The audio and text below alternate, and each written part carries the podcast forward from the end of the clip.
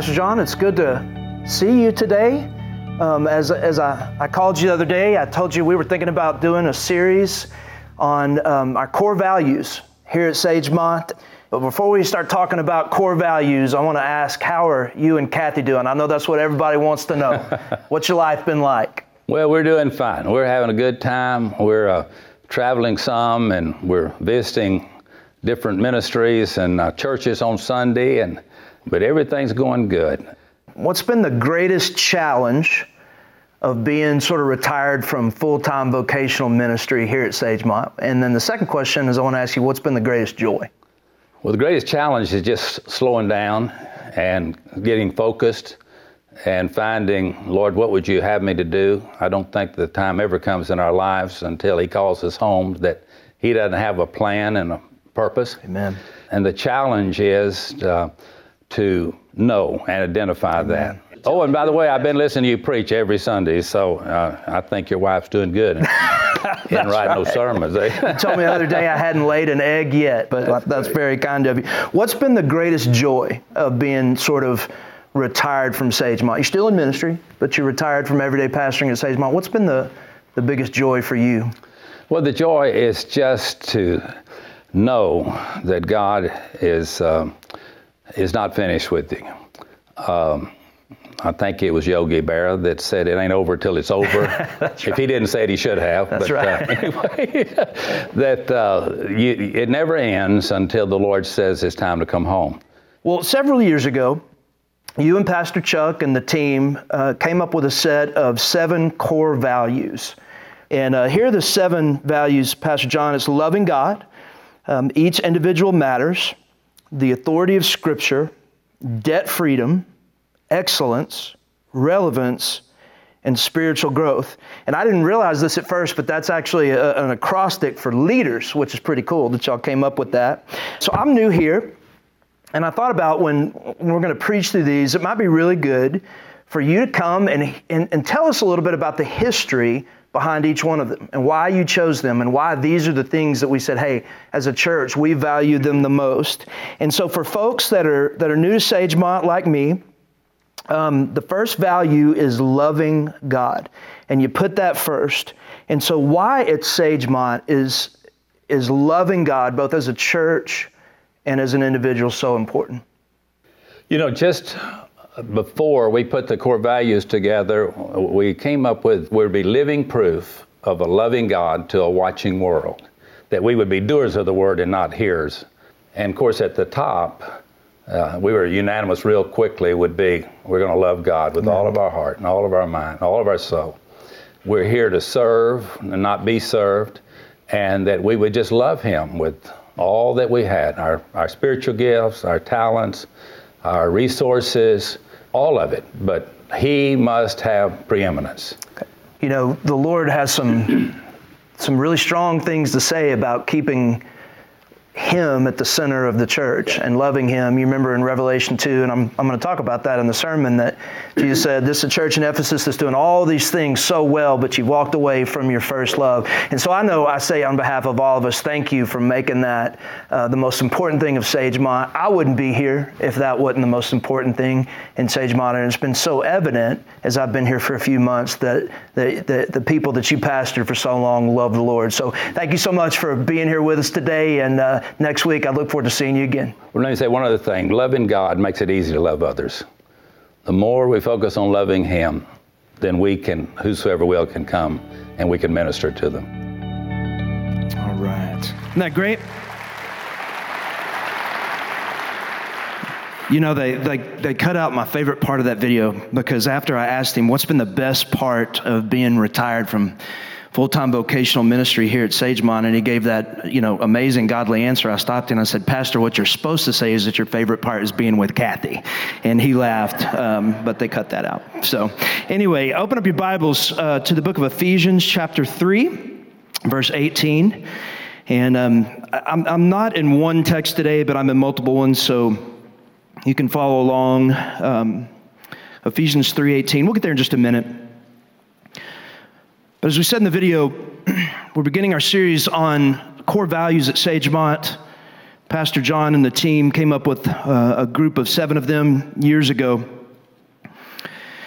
We're looking at each one of them for the next few weeks and to be a reminder of what it is that we do as a church and why we do them. And the first one they're going to be looking at is the most important one, hands down, and that is um, our core value of and our calling to love God. And that's the most important one. And I say that it's the most important value because it's the, it's the value that all the other ones are built on. You know, we can, we can talk about being debt free. We can talk about being excellent. We can talk about being relevant. We can do all those other things till we're blue in the face. But if we don't love the Lord first, then all we are is just a Christian country club with a nice building. Amen? And so that's the most important thing that we're about as a church. If you're new here, that's it. That's what we're about. We're about loving the Lord. And here's the amazing part of all, all this is that the Bible tells us that before we ever loved God, God loved us first. Is that He, that's the cool thing, He is the initiator in this relationship of love. And in 1 John 4 19, I'm just read it to you. It says, We love because he first loved us. And that's pretty amazing when you think about it. That of all the ways that the creator God of the universe could think about you and feel about you, that the scripture says that he loves you. In Ephesians 3:18, it reminds us of that. Paul tells us, he said, I hope that you're able to comprehend what is the length and what is the width and what is the height and what is the depth of God's love. And some of you that are here this morning, maybe more than anything else that I could say today, you need to be reminded of that truth that God loves you. We're in a pandemic. And we're in the middle of our country tearing itself apart, but guys, we're gonna be okay.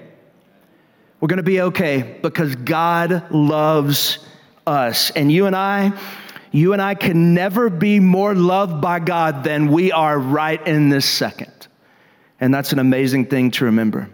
But then uh, the scripture tells us that in response to this unbelievable love that God has for us, that we're to love Him back.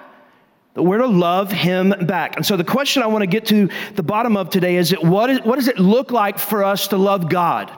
What does the scripture say about us loving God? Does, does loving God mean that we're just supposed to have warm, fuzzy feelings about it? Does loving God mean, uh, does it mean that I love the Lord if I come here and worship and I have sort of an emotional experience with Him during worship? Does that mean I love God? Does it mean that I love God if I show up to church at least three times during the month? Does that mean I love God? Well, the Bible actually has a ton of things to say about what it looks like and what it means to love God and for what it means for us to be a church that loves the Lord. But I want to approach this sermon a little differently today. I want to talk about uh, three barriers that I've sort of noticed out there in the culture and in the church that hinder us from loving the Lord. I want to talk about three barriers, three things that keep us from loving God with all our heart, mind, soul, and strength. Now, here are the three barriers um, that I'm going to walk through today that keep us from being lovers of God. And here's the first one self authority. Self authority. The other is self obsession. I'm going to talk about self obsession and how that keeps us from loving God. And then finally, self defining and how we're people that self define and that hinders us from loving the Lord. I'm going to walk through those three things today and how they hinder us from loving God, and we're going to be done. So let's look at the first one together. And so the first hindrance to us loving God with all our heart, mind, soul, and strength is self authority. Now, what do I mean by that? What do I mean by self authority? Okay, one of the primary ways, church, that the scripture calls us to be uh, a lover of the Lord is when we submit to Him as the ultimate authority in our lives. And so self authority can be defined is when I sort of look at myself and I look at me as the final authority for what is good and right in my life, instead of submitting to God and to His authority as to what is good and right in my life. And when you think about it, guys, check this out. That was the very first sin that was ever committed in the, in the garden. God created Adam and Eve, He put them in the garden. He said, You can eat anything you want from the garden, just uh, don't eat from the tree that's in the middle of the garden. And when you think about what God was asking of them, it was pretty simple. He gave them a ton of freedom to eat anything they wanted, except He established His authority and He said, Hey, I don't want you to eat from this particular tree. God says, I want you to obey my authority in this area. But what happened? Satan came along. He said, Hey, did God really say that if you eat of the tree, you're going to die? And so they looked at the fruit, said it was good, and they, and they thought, What's the big deal? And they ate it. Now, listen carefully. At the end of the day, the act of eating a piece of fruit is not a sin. What was the sin? The sin was that Adam and Eve rebelled against God's authority in their life. Now, here's, here's a question that we got to get to the bottom of because this is what it means to love God. We submit to his authority. Here's the question Why does God establish his authority in our lives and say, hey, I want you to obey it? Why does God do that? Um, I mean, was, was God just being mean when he said, hey, don't, don't eat that fruit? Was he just being mean? Was God just trying to prove some point? Was the Lord when He said, "Hey, you can eat anything you want, but don't eat of that tree"? Was He just um, was was He just sort of trying to withhold what was really good from them and only give them second best? That's not it at all. Don't turn there, but listen carefully. Look at Genesis chapter two, verse sixteen. I have it on the screen. God tells them. He says, And the Lord God commanded the man, saying, You, you may surely eat of every tree in the garden. But of the tree of the knowledge of good and evil you shall not eat. He establishes his authority there. Watch why. He says, For in the day that you eat of it, you shall surely die. Okay? And so listen carefully here because this is critical. God did not establish his authority in our lives to keep us from what is good, but he establishes his authority in our life to protect us from what will destroy us. God doesn't place his authority in our lives and say, hey, I want you to submit to it and I want you to follow it because he wants to be this cosmic killjoy that keeps us from life's best, but he puts his authority and places it in our lives to point us and to, and to direct us to what is the best for our lives. And so, the way that God designed this thing is that obedience to God's authority equals life and peace and blessing. But disobedience to God's authority equals chaos and disorder and ultimately death. Okay, now, this, this idea of God having authority and then me submitting to his authority in my life, folks not doing that is, in my opinion, one of the greatest areas of struggle I see in the modern church and in modern Christi- Christianity. What I'm seeing and I'm seeing it a lot, is there's an increasing number of people that call themselves Christians. They're like, I'm a Christian. And if you ask them if they love God, they'd say yes. But at the same time, they're increasingly placing themselves in authority as to what is good and right for their lives and not surrendering to what God says is what's good and right for their lives and submitting to His authority. Um, an illustration that I saw, this is one illustration of a million, but I'll, I'll tell you one. I was. Um, one of the best illustrations I see this is in a show that's on television. It's on ABC. Um, it's called The Bachelorette. And um, true story before the Lord, I, I, don't watch that show. You can ask my wife. I don't watch it. I don't watch it because it's from the devil. And um, and if you aren't familiar with what this ridiculous show is, they take this woman who's single and they get like 30 guys and they all come together and they go on all these dates for a few weeks and then she parses it down to one guy and then they get married right? It's a brilliant show.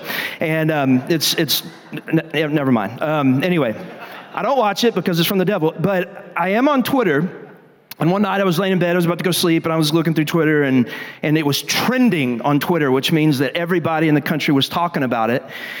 And so I was like, okay, I'm a pastor and need to know what's going on in the world. So I clicked on Twitter and like trying to figure out why it was trending because it was just blowing up. And here's why it was it was going crazy on Twitter. Is the girl, the bachelorette, her name was Hannah, and she had um, she had had biblical relations with a guy on the show. We'll put it that way. And now the problem with that, they, they were not married, and the problem with that is that she claimed to be a Christian. She was very vocal about it on the show and she read her bible on the show and she again she's very vocal about being a christian but she she did this with this guy. Now one of the other guys that was on the show with her was also a christian and he confronted her on it. He sort of called her out on her sin. Now here's the thing. He he did it in a really judgmental way. He wasn't kind. He wasn't loving. When he sort of challenged her on her sin he was kind of a jerk about it But bottom line, he looks at her and says, How, how in the world can you call yourself a Christian and, and do that with this guy? And her response was fascinating. And it's indicative of what we're seeing in the culture, and we're seeing it a lot. She said this She looks back at the guy and she said, Look, everybody messes up, but I know that Jesus still loves me. Everybody messes up, but I know Jesus still loves me. That's what I'm seeing in modern Christianity. It's this idea where people are increasingly saying, I'm going to do whatever I want, self authority. But it's okay because Jesus still loves me. Now, here's the thing church, in one sense, that's a true statement. In one sense, that is a true statement. Yes, everybody messes up. And yes, Jesus still loves you. But the problem with that statement is that she had absolutely no remorse whatsoever about rejecting God's authority in her life in regards to sex outside of marriage. None. And I want to read you uh, a verse that sort of pokes some significant holes in her argument, the argument that's sort of coming out in the culture. And it's uh, John 14, 15. Let me read this to you. This is the words of Jesus. Jesus said, If you love me, you will keep my commandments. If you love me, you'll keep my commandments. And so, Sagemont, we can say all day long that we love God, but the proof that we love God and the evidence that we love God is when we submit to his authority in our lives and do what he says to do, not what we want to do. And my wife and I were talking about that show right after that, and, and I told her what she said that, hey, everybody messes up, but Jesus still loves me. And, and Jennifer made a fascinating comment that I think was incredibly profound. When I said that, Jennifer said, You know, Jesus said that if you love me, you'll keep my commandments. And so the question is not whether Hannah, or rather, the question is not whether Jesus loves Hannah. The question is whether Hannah loves Jesus. That's the question. Okay? Jennifer's right. If you sin and you fall short of the glory of God, does God still love you? Yes, He does. He absolutely loves you. But the question is when you reject His authority in your life and you willingly sin, the question you got to get to the bottom of is not, does Jesus love you? He always loves you. The question is, do you love Jesus? I saw a quote the other day from a, is lead singer of a Christian band that I think sums up the heart behind the culture really well. He said, I'm amazed that so many Christians want the benefits of the kingdom of God with the caveat that they themselves will be the king. So if we want to be a church, if you're going to be an individual person that loves God, you need to sort of begin by asking yourself the question Are there areas in my life where I'm placing my authority over the authority of the Lord. Maybe it's in your finances. You know what the Lord says, you know what He's what He's asked of you, where His authority has been placed in the area of finances, but you're just doing whatever you want to. Maybe it's in regards to anger. You know what the Lord says, but you're doing whatever you want to do. Maybe it's in regards to gossip or division. You know what the, the scripture says. You know what the authority of the Lord has sort of set out in those areas, but you're still doing whatever it is that you want to do. I could go on and on. But the truest evidence that you love the Lord is not that you say that you love the Lord, it's not that you go to church. The truest evidence that you love the Lord is when you keep his commandments in your life by submitting to his authority. That's the truest evidence. And so the first barrier to, to loving God, I'm sort of seeing, is this idea of self authority. Okay, now the second barrier to loving God, I want to talk about it for a minute, is, is self obsession. Now, I think we've probably always been this way as a culture, but we're just kind of be, being more aware of it. But, but we live in a extremely self-focused, self-obsessed culture, and I think it's a huge barrier to loving God the way that we should. I read an article the other day that was talking about selfies. Do y'all know what a selfie is? A, se- a selfie is when you, um, you take your phone and you hold it up and you take a picture of yourself and then you post it on social media. And there's nothing wrong with selfies. That's not a big deal. But I looked it up and I was like, I wonder how many selfies are taken in, an, in a given day in the United States. And there's an article about it. it. Said on Facebook, Instagram, and Twitter alone, there are typically 98 million selfies posted in a given day in the United States. That's a lot of selfies, folks. It's a lot of times people's like, and then put it out, just say, look at me. We're a self obsessed culture. I don't think it's a stretch to say that. Now, one of the ways that self obsession sort of rears its ugly head is through self centeredness. And self centeredness, I think if you had to define it, self centeredness would be this it's, it's what I say and what I want is more important to me than what you say and what you want. That's self centeredness. And we struggle with that a lot. And even in the church, we struggle with it. Pastor Stuart Rothberg and I were talking this week during one of our meetings, and he told me a story that was is honestly kind of funny. But this was the first Sunday he was at Sagemont, and Pastor John had brought him in to preach. And he was sitting, I don't remember which sanctuary it was, I'm assuming it's the old one, but he was sitting in the second row and um, nobody knew who he was, but he was the preacher for the day. And this elderly woman, and the reason I'm telling this story is because she's gone on to be with Jesus, and so I didn't want to embarrass her. But this this older lady came up to Pastor Stewart. And she was really upset. And she looked at him, looked down at him, and said, Young man, you're sitting in my seat. and, and Pastor Stewart, being the gentleman that he is, said, Oh, I'm so sorry, ma'am. And he got up and he moved and he went to a different seat. Well, she did again. She didn't realize that he was uh, the guest pastor, and she asked him to move. And so she was. Uh, said uh, she was mortified. Just a few minutes later, when you know it was time for the pastor to go up, and here's this guy that she made move from her seat, got up and preached, and she came and, and, and apologized later for doing that. But I want you to think about those words. You're sitting in my seat. What if that had been a first-time visitor at Sagemont? What if that had been somebody that had never heard the gospel? And they come into our church, and that's the first encounter they have with a Christian, right? I know that's a crazy example. I know none of you would ever do that, all right? But make no mistake, we live in a self centered culture. Now, here's the question Why is self obsession and self centeredness a buried or loving God? Why does it hinder us from loving the Lord? And here's the answer because self centeredness is the polar opposite of how God called believers to live. It's the polar opposite of how the Lord says, hey, this is what I want you to look like and how I want you to live your life. And so when you look at the scripture and, and hear this, lovers of God, first and foremost, are called to be God centered that when you just look at the Bible and you get the whole of the scripture, when you talk about followers of Christ, sort of the first thing about our lives is that we're supposed to be people that first and foremost are God centered. Don't shout it out. Theological question What was the first thing Jesus taught you to pray? And the Lord's Prayer. He said, My Father who art in heaven, say it with me, hallowed be your name.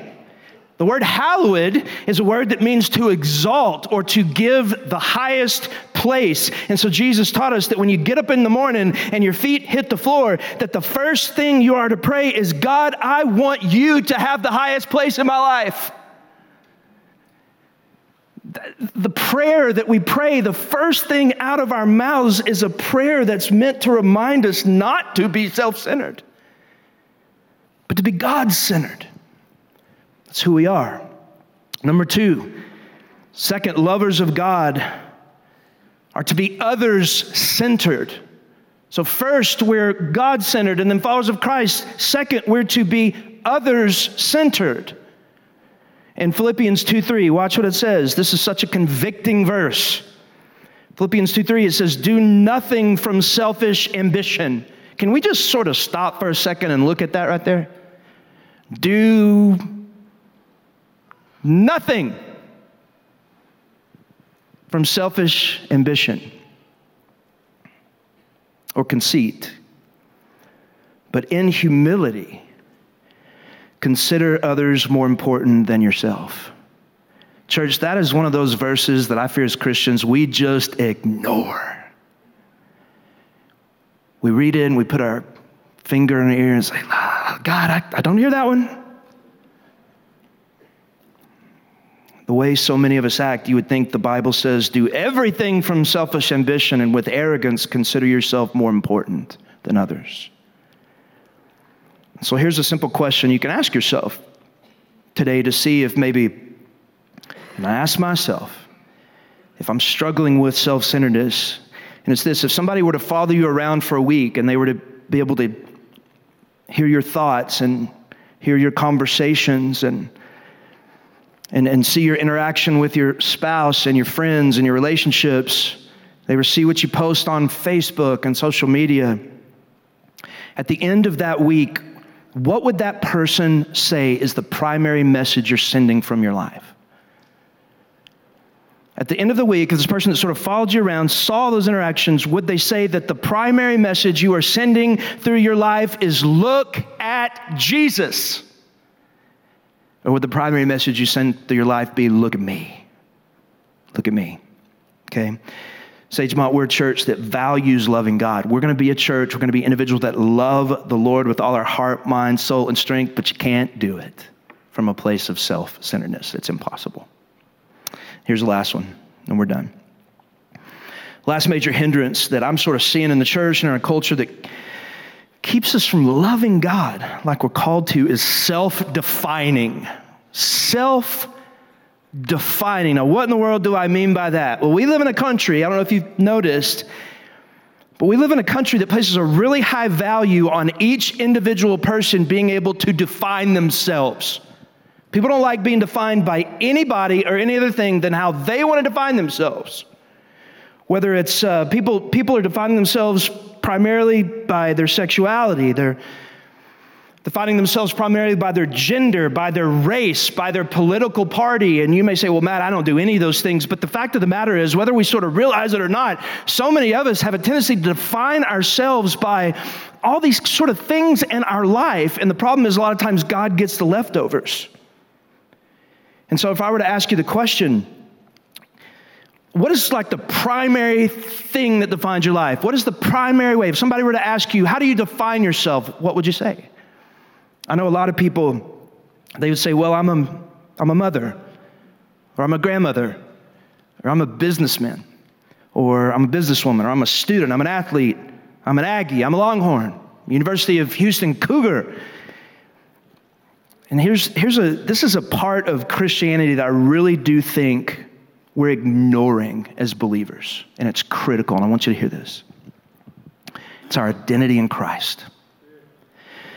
Because what you think about, when you think about what your primary identity is, that's going to be the primary thing that drives your time, it's going to drive your effort, it's going to drive your worship. Think about it, guys. If you primarily define yourself as a businessman or a mother or a student, that identity is going to drive the majority of your thoughts. It's going to drive the majority of your affections. It's going to drive the majority of your effort and your actions. But the scripture is screaming from the rooftops that your primary identity is who you are in Christ Jesus. That is your primary identity. As a matter of fact, just as a reminder, let me remind you who God says you are, not me. This is who the Lord says you are if you're a believer here today. This is who He says you are. He says you're holy, He says you're blameless, He says you're forgiven, you're loved, you're chosen, you're known, you're called, and you're set apart. He says you're a royal priesthood. You're, you're, you're God's special possession. You're an heir to the promise of life. You are a part of the body of Christ, and you are a temple of the Holy Spirit of the living God. He says you were, he, you were created in His image, you are His workmanship. You are a citizen of the kingdom of heaven. You're a new creation, and you're more than a conqueror in Christ Jesus.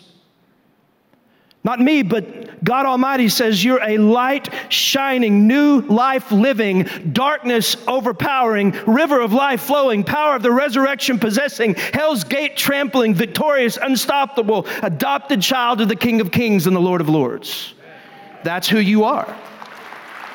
More than any other thing about your life, that is who you are. That's how God defines you. That's how God sees you. That's who God says you are. And one of the greatest ways, hear this, one of the greatest ways you could ever demonstrate your love for the Lord is when you start to view yourself and you think about yourself, and then you ultimately get up in the morning and you live your life not how you define you, but how the Lord defines you. And so I want to start landing the plane today by asking this question Who loves this way? Who does this? Do we have an example out there, anybody we can sort of look to, of a person that loved God by rejecting self authority and just completely submitted to God's authority? Do we have an example of someone that turned from self obsession? Do we have an example of someone that resisted the temptation to self define? And the answer is we do. His name is Jesus. Jesus let go of self authority. He let it go and he humbled himself to the authority of his Father, even to the point of death.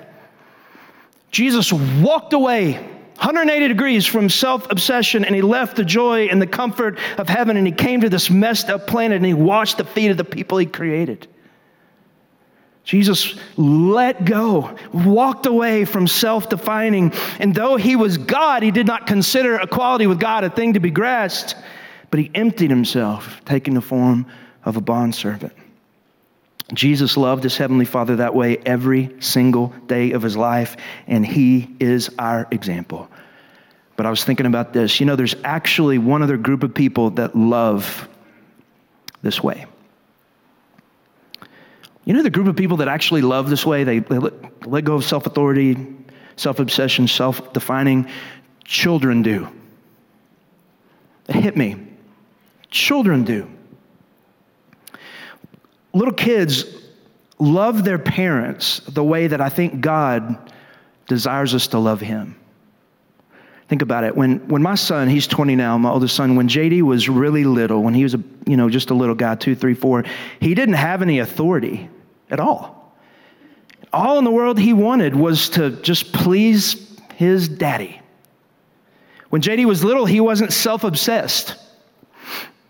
I remember I would walk in the door coming home from work, and whatever he was doing, playing Legos, coloring, kicking the dog, whatever he was doing, messing with his sister, whatever he was doing, he would immediately stop what he's doing, fling it in the air, and run full speed to me and scream, Daddy! And then come and hug me.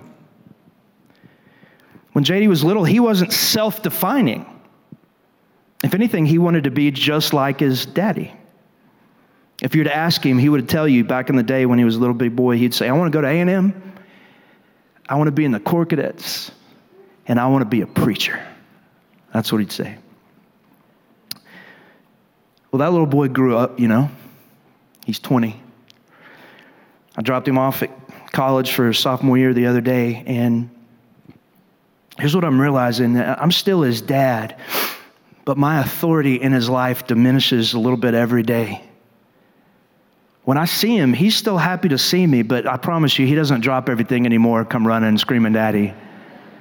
I'm lucky to get a so pop, you know, as I walk in the door. And you know, he doesn't want to be a preacher anymore, he wants to be a doctor. He's got his own identity. A while back, we found, Jennifer and I found some old videos that we took of him when he was about three years old. And Jennifer and I started playing him, which was a big mistake. And in the video, I was out of town. I was traveling, preach somewhere, and he was he was about three, and he was talking to the camera. And Jennifer said, "Say hi to your daddy." And he's like, "Hey, daddy!" And he started blowing me kisses. I love you so much. I can't wait for you to get home. And when I saw that video, guys, I lost it. I mean, I lost it. I ugly cried. And I'm true story, I don't think I've cried that hard since my mom died. I just lost it. And I laid in bed that night and I was like, why did that hit me so hard? sitting there trying to figure out why did that move me so much? Why did that hit me so hard in church, here, here's what I came up with. I miss that little two year old little boy. I miss him. I miss him so much. Now, here's the thing JD still loves me just the same, maybe even loves me more. Even though he's 20 and he doesn't have a whole, whole bunch to do with me now, but my love hasn't changed one bit for him. I still love him today just as much as I did when I was two, but it hit me like a ton of bricks when I saw that video that I just missed that little boy, that all in the world he wanted in life was to be with his daddy. And then I thought to myself, you know, I wonder if God's heart ever aches for us like that. You know, for many of us, there was a time when you loved the Lord like little two, three year old JD loved me. All in the world you wanted to do was be with Him and please Him and do what it is that He asked you to do. But what happens in our lives? We start choosing to follow our own authority here and we get a little self centered there when we start caring a little bit more about our own identity and our own dreams and our own hopes than our identity in Him. And I wonder if the Lord's heart ever aches for you and me the way that my heart aches for my son. And so, if you're here today and as I talked, you're struggling with self authority and you're struggling with maybe a little bit of self centeredness or obsession or you're like, man, I didn't even think about it, but I, I, I'm a person that's kind of wrestling with self defining. The question is, does God still love you? Oh, yeah, He loves you. He's crazy about you. But at the same time, if you're struggling with those things, He probably misses you. He misses you. So, would you be willing to offer your Heavenly Father that kind of love today? I know it would bless him. And if there's ever been someone in the history of the universe that's worthy of that kind of love, it's our Heavenly Father. Let's pray.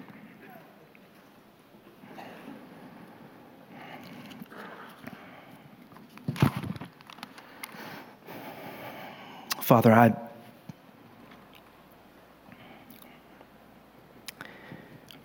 I am as guilty of this as anybody in this room.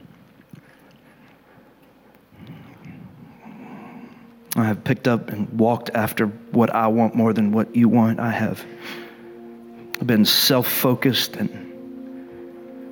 put my desires over yours, and I have cared more about being a preacher and a football coach and a dad than I have being a child of God. And Lord, I just confess that to you today, and I pray you'd forgive me. Lord, if there's anyone in the sound of my voice, either in this room or at home, that has never in their lives said, God, I want to follow you. I want to be your son. I want to be your child. I want you to love me and I want to love you. I pray just in the best way they know how right now, they would trust in you as their Lord and Savior. Scripture says when, when they do that, they become your child, your son, your daughter, adopted into the family of God. I pray they would do that. Lord, let us be a church God, I'm, I'm praying this, I'm asking for this. Could we be a church? Could Sagemont be a church that's known as people that love God? But when we're talked about out there in the world in Houston, when people talk about us, they don't talk about any other thing, but they talk about that. That, man, I met somebody from Sagemont the other day. Gosh, they love the Lord. Lord, only your spirit can do that. So we pray that you would. We ask that in Jesus' name. Amen.